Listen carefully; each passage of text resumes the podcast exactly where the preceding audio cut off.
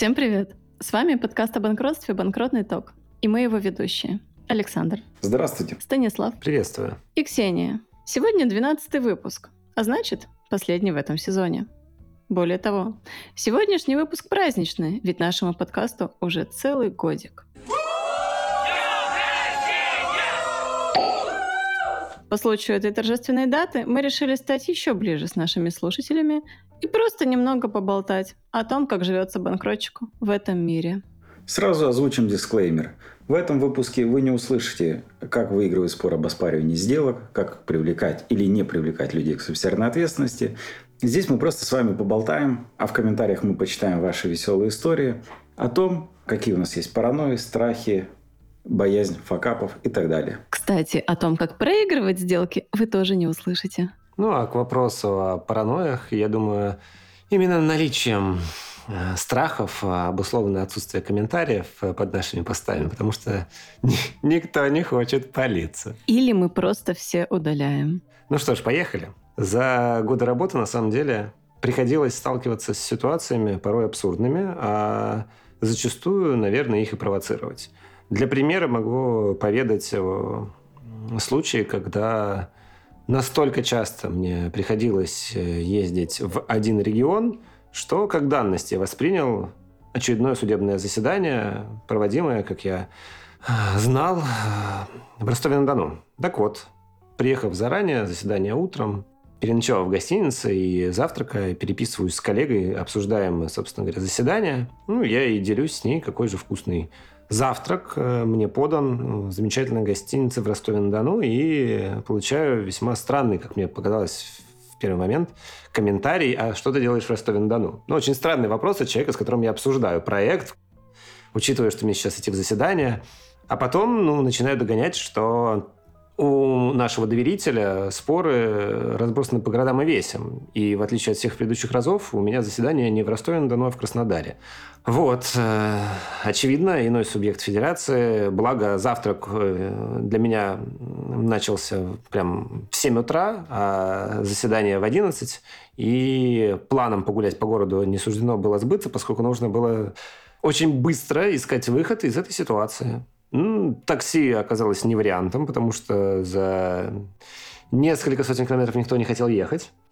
Первый формат э, не увенчался успехом добраться до места назначения. Второй выбранный мой способ – это автовокзал. Тоже огорчил меня отсутствием в ближайшее время отправления автобусов. Ну и благо железнодорожное сообщение у нас развито хорошо.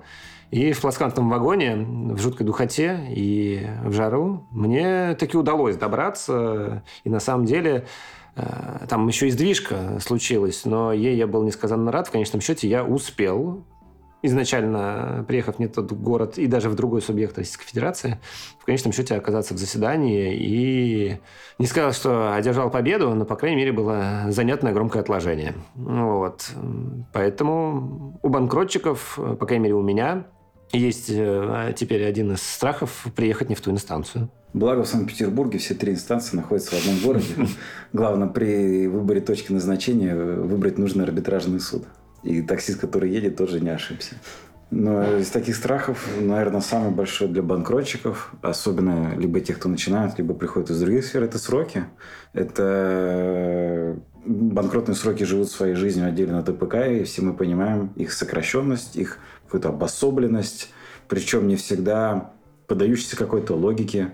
И каждый раз ты сидишь и высчитываешь, сколько бы ты лет не был в практике, когда у тебя истекает срок на ту или иную э, апелляционное обжалование – просыпаешься в холодном поту и вспоминаешь, все-таки сегодня э, какой, девятый или десятый рабочий день, чтобы подать апелляционную жалобу. Ну, кстати, когда дело доходит до общеискового производства, если честно, за годы работы в банкротстве я перестала верить в то, что апелляционная жалоба может быть подана в течение месяца, кассационная в течение двух месяцев. Это кажется мне каким-то обманом, поэтому теперь процессуальные документы, которые направлены на обжалование судебных актов, я подаю сильно заранее, потому что душеньке моей намного спокойнее податься в пределах 10 рабочих дней, чем в последний день месячного срока. Ну и ладно бы эти сроки были исключением в ситуации наличия банкротной процедуры. То есть у нас есть банкротная процедура, у нас есть обособленные споры, для них отдельные сроки на обжалование, все бы к этому привыкли. Но порой сталкиваешься с ситуацией, как вот, допустим, с обеспечительными мерами. В общеисковом порядке смело живешь э, с мыслью о том, что у тебя предостаточно срока на то, чтобы в апелляционном порядке обжаловать судебные акты их принятия.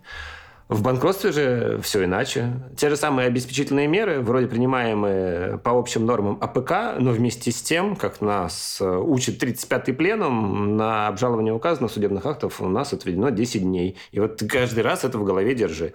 Потому что я говорю, ладно, в порядке 60-й разногласия, и у тебя особые сроки, но нет же, нет же. Или опять же э, ситуация с тем, чтобы обжаловать судебный акт исключительно до уровня апелляционной инстанции и в 14 дней. То есть сроков там у нас немерено примерно. И месяц, если это у нас по существу.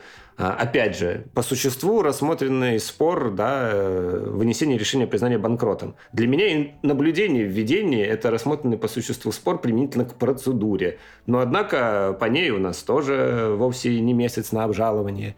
И верно, верно. Всегда держать в голове сложно, и поэтому хм, ты параноишь? Ты постоянно думаешь, а не пропустил ли ты их? Самое интересное, что мы все понимаем, что банкротство достаточно сложный процесс а, со своими особенностями и так далее, но вот эти короткие сроки, можно предположить, что законодатель имел в виду, скажем так, ускоренный процесс банкротства, чтобы максимально сократить расходы на эту процедуру, чтобы все шло быстро.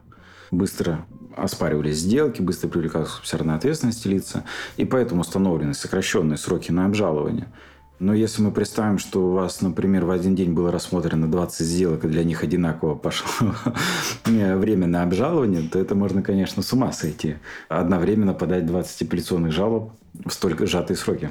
Но вдобавок к этой проблеме, лично у меня есть сроки того, что мне не примут документы. Объясню ситуацию. Арбитражный суд Санкт-Петербурга и Ленинградской области, слава ему, очень избаловал местных юристов. Потому что в наш суд можно подать документы в целом, не обозначая какую-то конкретную тему подачи, а просто как иное, и все это, в принципе, регистрируется. Плюс-минус своими нюансами. Но если мы говорим про какие-то региональные суды, то зачастую э, неоднократно возвращаются документы, ну, отказывают в их регистрации именно по той причине, что вы не выбрали нужный способ подачи. Там, то есть, если это истребование, то есть, должно быть обозначено как истребование, ну и так далее. Ну, ну а самое интересное, это, конечно, иногда причины возврата этих документов. Например, в шапке указано, что это арбитражный суд Санкт-Петербурга. Ну, если нет, и Ленинградской области. Я пишу, что нет такого суда. Один из последних случаев у меня был. Позиция, ввиду ее системности, была изображена в виде таблицы.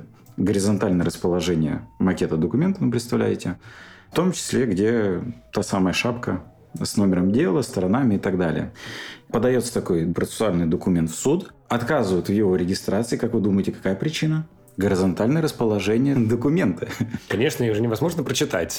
Ну, видимо, да. Там надо читать справа налево или, не знаю, сверху вниз. Это неуважение к суду, всем сразу понятно. Да, да, да. Приходится вертеть монитор. Вот.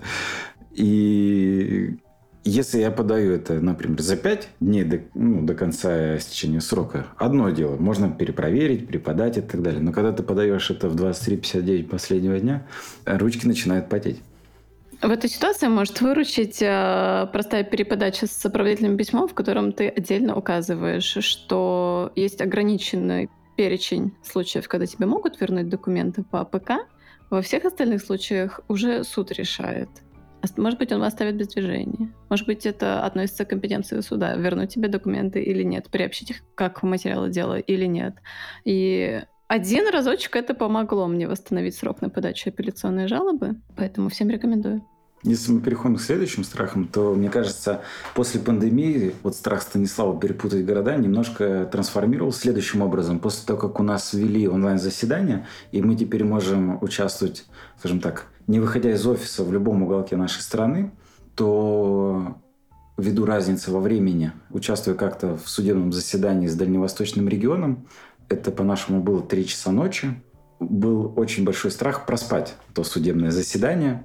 И поэтому, придя с работы, сделав свои дела, я так и не смог уснуть. Пришлось сутки работать и отслеживать, как же там идет движка по шедулю, чтобы не пропустить тот самый момент, когда меня подключат к онлайн-заседанию.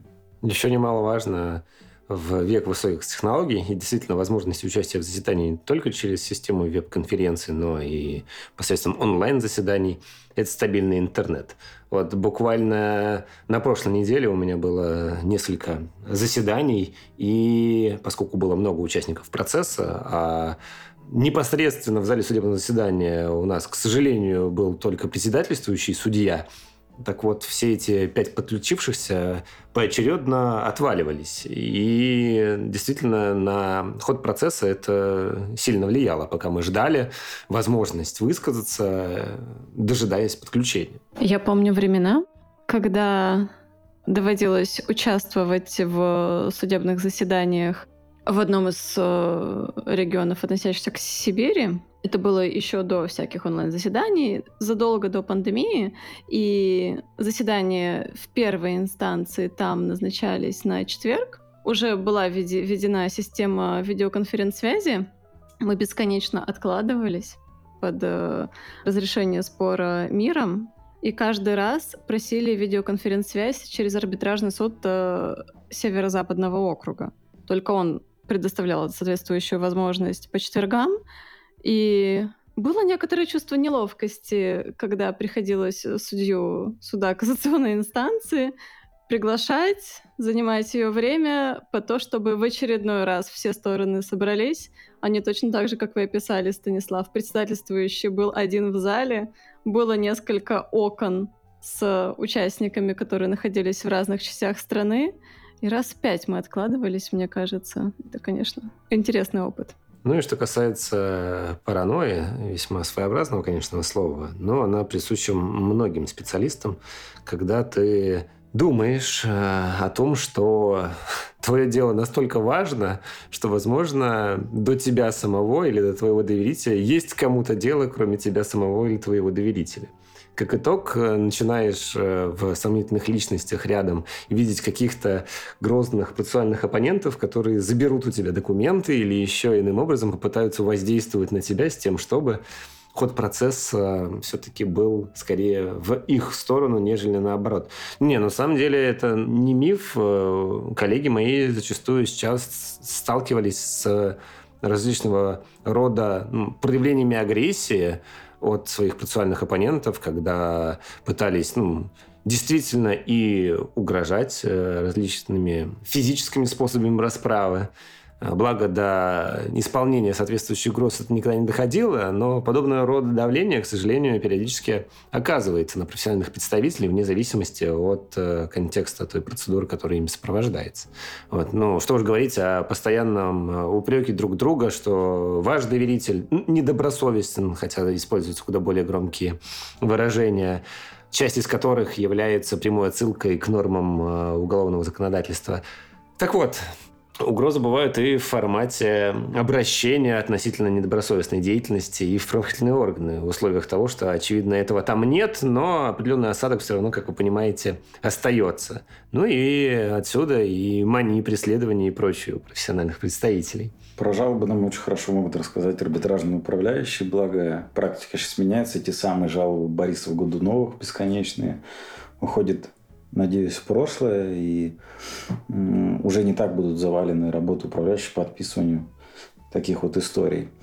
Не, ну мы же все понимаем, что банкротство – это, наверное, наиболее конфликтная история, когда имущества на всех не хватает, а, встречаются куча разнонаправленных интересов друг с другом, и именно поэтому можно сказать, что банкротство – это, наверное, одна из самых конфликтных историй э, да, как бы в праве. Зачем тогда люди приходят в банкротство? Вот в чем вопрос. Бегите, глупцы! Простите за комментарий.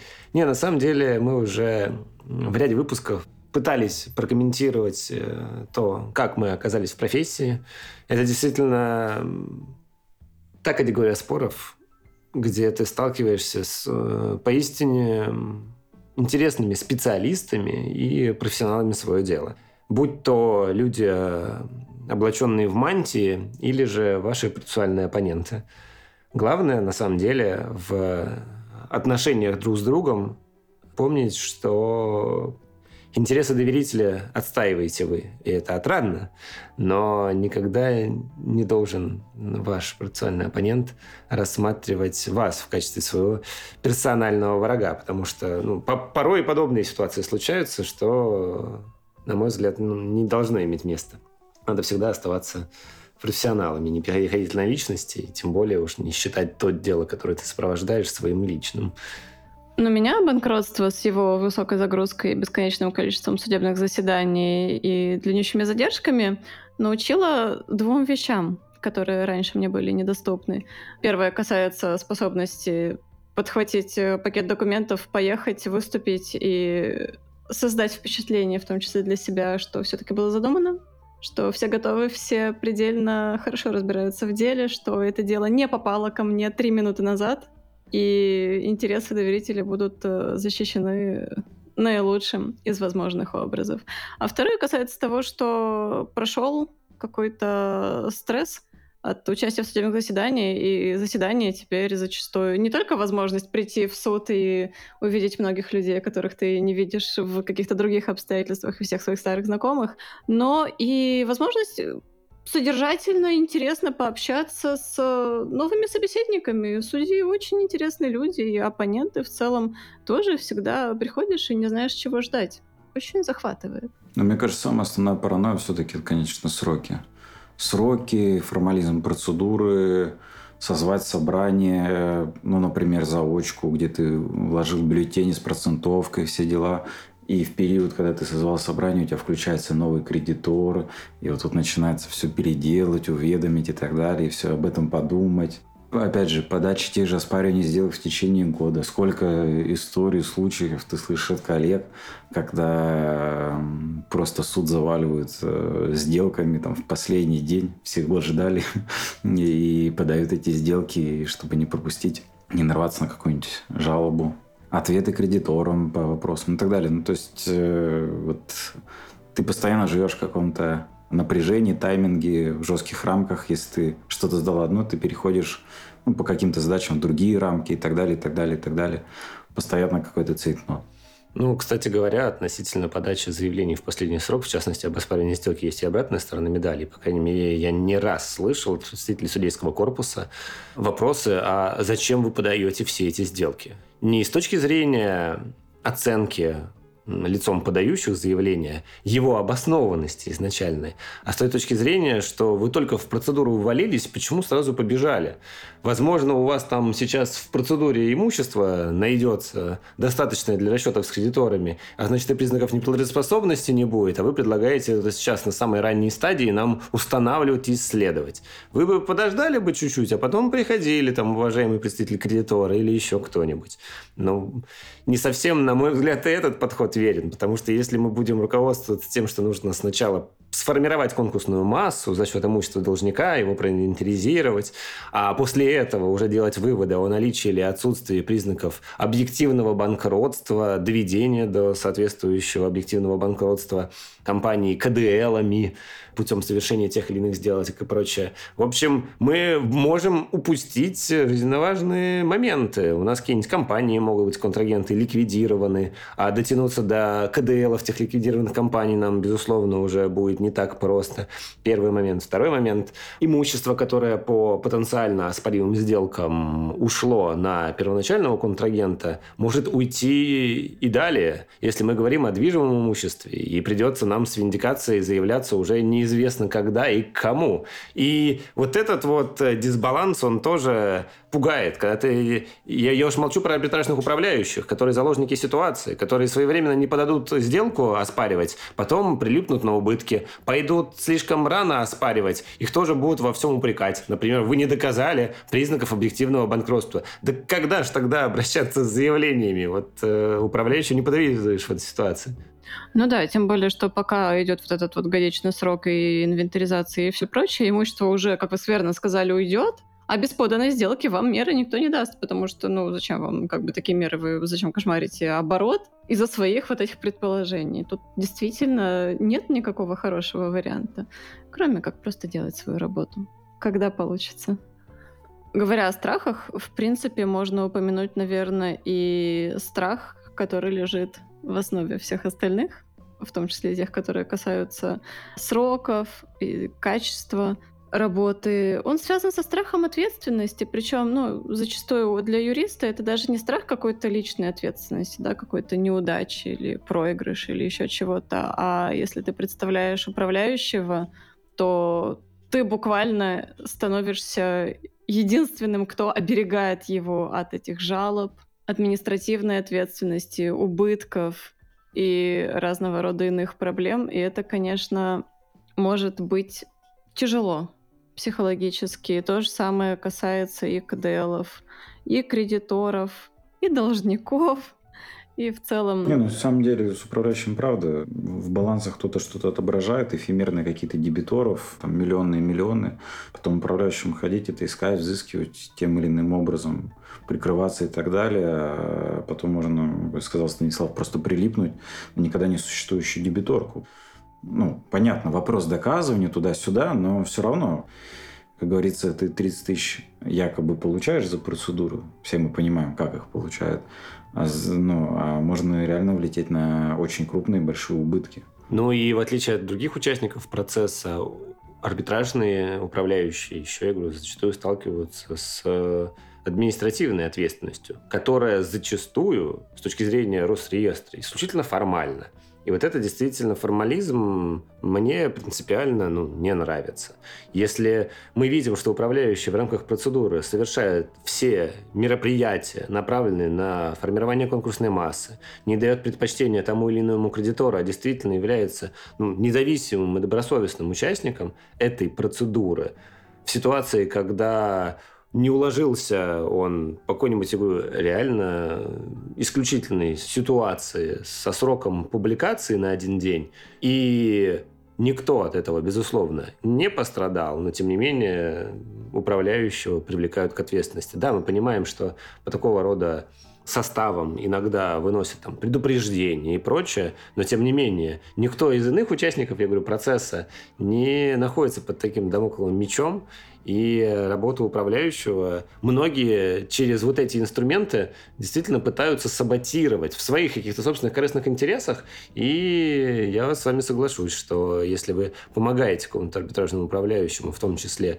в обеспечении его деятельности столь формальной, то страхи, безусловно, должны на самом деле присутствовать, и в этом нет ничего плохого, потому что э, за ответственностью иных лиц э, скрываются недоработки, возможно, вас как э, помощников в той или иной процедуре этим управляющим. Да еще здесь управляющий, это же как громоотвод, и многие не понимают, что подавая жалобы, смещая его или еще что-то отстраняя там, и так далее, и так далее, как-то угрожая ему, чтобы он сам ушел. Ну, ситуация может не поменяться, потому что зачастую не, ну, не управляющий же принимает, да, там всегда есть какой-то заказчик и так далее, какая-то сторона спора, которую он представляет, там, или другой иной заинтересован в деле, поэтому тут тоже на управляющих просто так подавать жалобы лишь потому, что он ну, не вышел лицом, достаточно странно.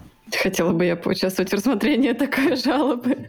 Уважаемый суд, просим э, отстранить управляющего. Извините, он не вышел, не могу больше смотреть на это лицо каждое заседание. Ну, а с финансовыми управляющими, которые выдают должнику денежные средства на, на житье-бытие, как быть? Не, ну, неоднократно цитируем в наших подкастах э, публикации на ФРСБ о маленькой принцессе. Все мы помним это вопиющий случай. Благо суд дал ему надлежащую оценку, как мне кажется. Но еще один страх, мне кажется, который я сейчас подумал, это из-за наличия обособленных споров просто взять и перепутать э, в какой-то панике, в какой-то торопливости тот или иной спор. Особенно это мне кажется, свойственно именно Москве, Санкт-Петербургу по той причине, что зачастую при отложениях, при переносе дел, если там не поучаствовал, пишутся протокольные определения, где невозможно понять, что же все-таки произошло, куда что отложилось, куда написать позицию, и можно так что-то пропустить на самом деле. С учетом того, что судебные акты бывают выходят с очень большой задержкой по разным причинам. Судьи меняются, болеют, Э, особенно это было в ковид, когда судьи болели, и судебные акты могли ну, не публиковаться там, по несколько месяцев. Ну, а да, да, должное, что, по крайней мере, в Санкт-Петербурге или на области в арбитражном суде у нас хотя бы есть нумерация обособленных споров. А в ряде регионов и этого-то нет. У тебя есть просто одно дело, и порой даже ну, сложно понять, как э, суды могут э, разобраться в дальнейшем при регистрации того или иного документа, в какой обособленный спор эти документы запихивать. И у меня бывали прецеденты, когда у меня материалы дела в виде ответа на запрос оказывались совсем в ином обособленном споре, нежели в тот, в котором они должны были оказаться. Причем вы можете сказать, ориентируйтесь на ответчиков вроде как, но в рамках дела о банкротстве может быть несколько сделок с одним ответчиком, и они все разнесены. Для слушателей, которые не участвуют в спорах в Санкт-Петербурге, объясню, что идет номер дела 56-номер, слэш год, и дальше идет слэш ТР – это требование, требование 1, требование 2, сделка ТСД, субсидиарка СУП, там, например, один, ну и так далее. Истер из требования, ну и сами разные. Я просто не понимаю, почему эта гениальная вещь не перекочевала на всю Российскую Федерацию. Не смотрите на меня, Александр, у меня нет ответа на этот вопрос. Друзья, После того, как мы уже почти полчаса делимся своими страхами и беспокойством, может быть, э, у кого-то есть инструменты, которые помогают вам справляться со страхами, с перегрузками, с иными проблемами, которые возникают в ходе работы, которые ну, облегчают процессы, которые можно порекомендовать коллегам. Ну, это, наверное, юмор в первую очередь. Потому что, мне кажется, как юморят банкротные юристы, другие, другие до такой степени не доходят. Привет каналу «Банкротные шутейки». Потому что э, с таким стрессом только так, по-моему, можно справляться. Ну, это если мы говорим про какую-то психологию. Да нет, на самом деле, ну, Стресс, он и есть стресс, и с ним справляются, как и все остальные. Наверное, у кого-то какие-то хобби, увлечения, куда-то поехать и так далее. Ну, ладно, это не про банкротчиков, простите. Э, я держу на столе стопку папочек, на которых наклеены наклеечки с номерами споров, и они все должны быть всегда разложены в порядке, в котором у меня, у меня идут заседания. Иногда это стопка побольше, иногда поменьше, но очень помогает взглянуть на нее и сразу понять, как будет э, структурирован и выстроен ближайший промежуток времени. Можно было бы, конечно, сказать, что помогают различные современные сервисы, например, Casebook, да тот же CAT, но иногда бывает им сложно переварить большие старые банкротные дела. В том же КАДе бывает так, что у тебя очень сложно найти где-то первую инстанцию среди, там, не знаю, 50 апелляционных инстанций, там, 25 кассационных и так далее в одном из дел у меня почему-то до сих пор две первых инстанции. И каждый раз, чтобы понять, все-таки пришли ли какие-то документы дополнительно, это все перепроверить, нужно заходить и туда, и туда. Потому что это все вот э, разносится почему-то таким образом. И это не меняется вообще никак. И пытались говорить с судьей. Она говорит, что ну, это тоже не от нее зависит, это где-то там ребята в Москве что-то делают. Вторая история, кейсбук тот же, если смотреть материалы дела, и это если старое большое дело о банкротстве, то он поначалу выгружает вообще непонятно какие-то истории там старых лет, и тебе нужно там что-то очень долго листать это все, чтобы найти, и так далее, и так далее, и так далее. Но с учетом того, насколько загружен суд и сколько в ему приходится перерабатывать входящего материала, мне кажется, мне до сих пор кажется, что это чудо, что у нас есть кат и что-то до кого-то доходит. Ну, не общики, да. Без негатива к общикам. Хотя бы кад-арбитр открывается. В отличие от сайтов судов общей юрисдикции. Не знаю, Александр, у меня все открывается. Как вы боретесь со стрессом, Станислав? Я его не испытываю. Да, порой приходится врать, конечно.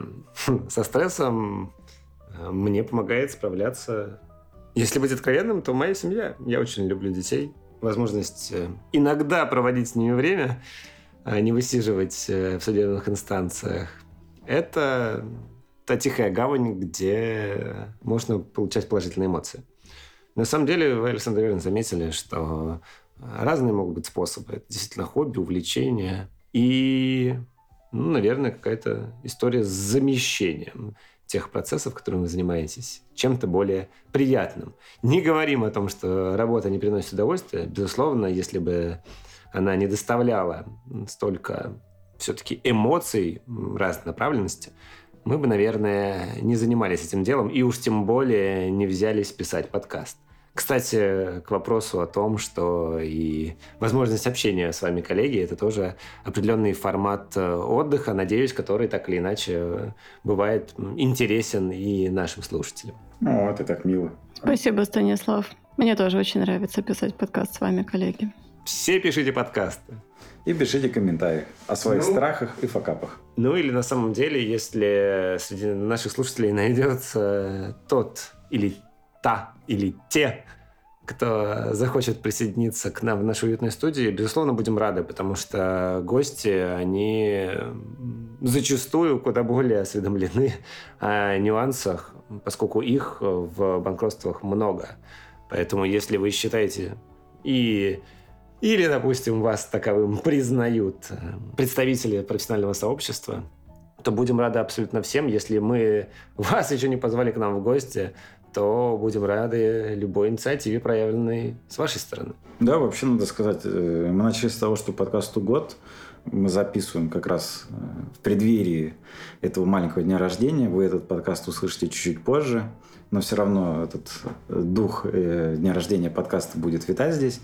И надо сказать, что за два сезона, которые мы успели провести, куча новых людей интересных, куча всяких историй, общения и так далее.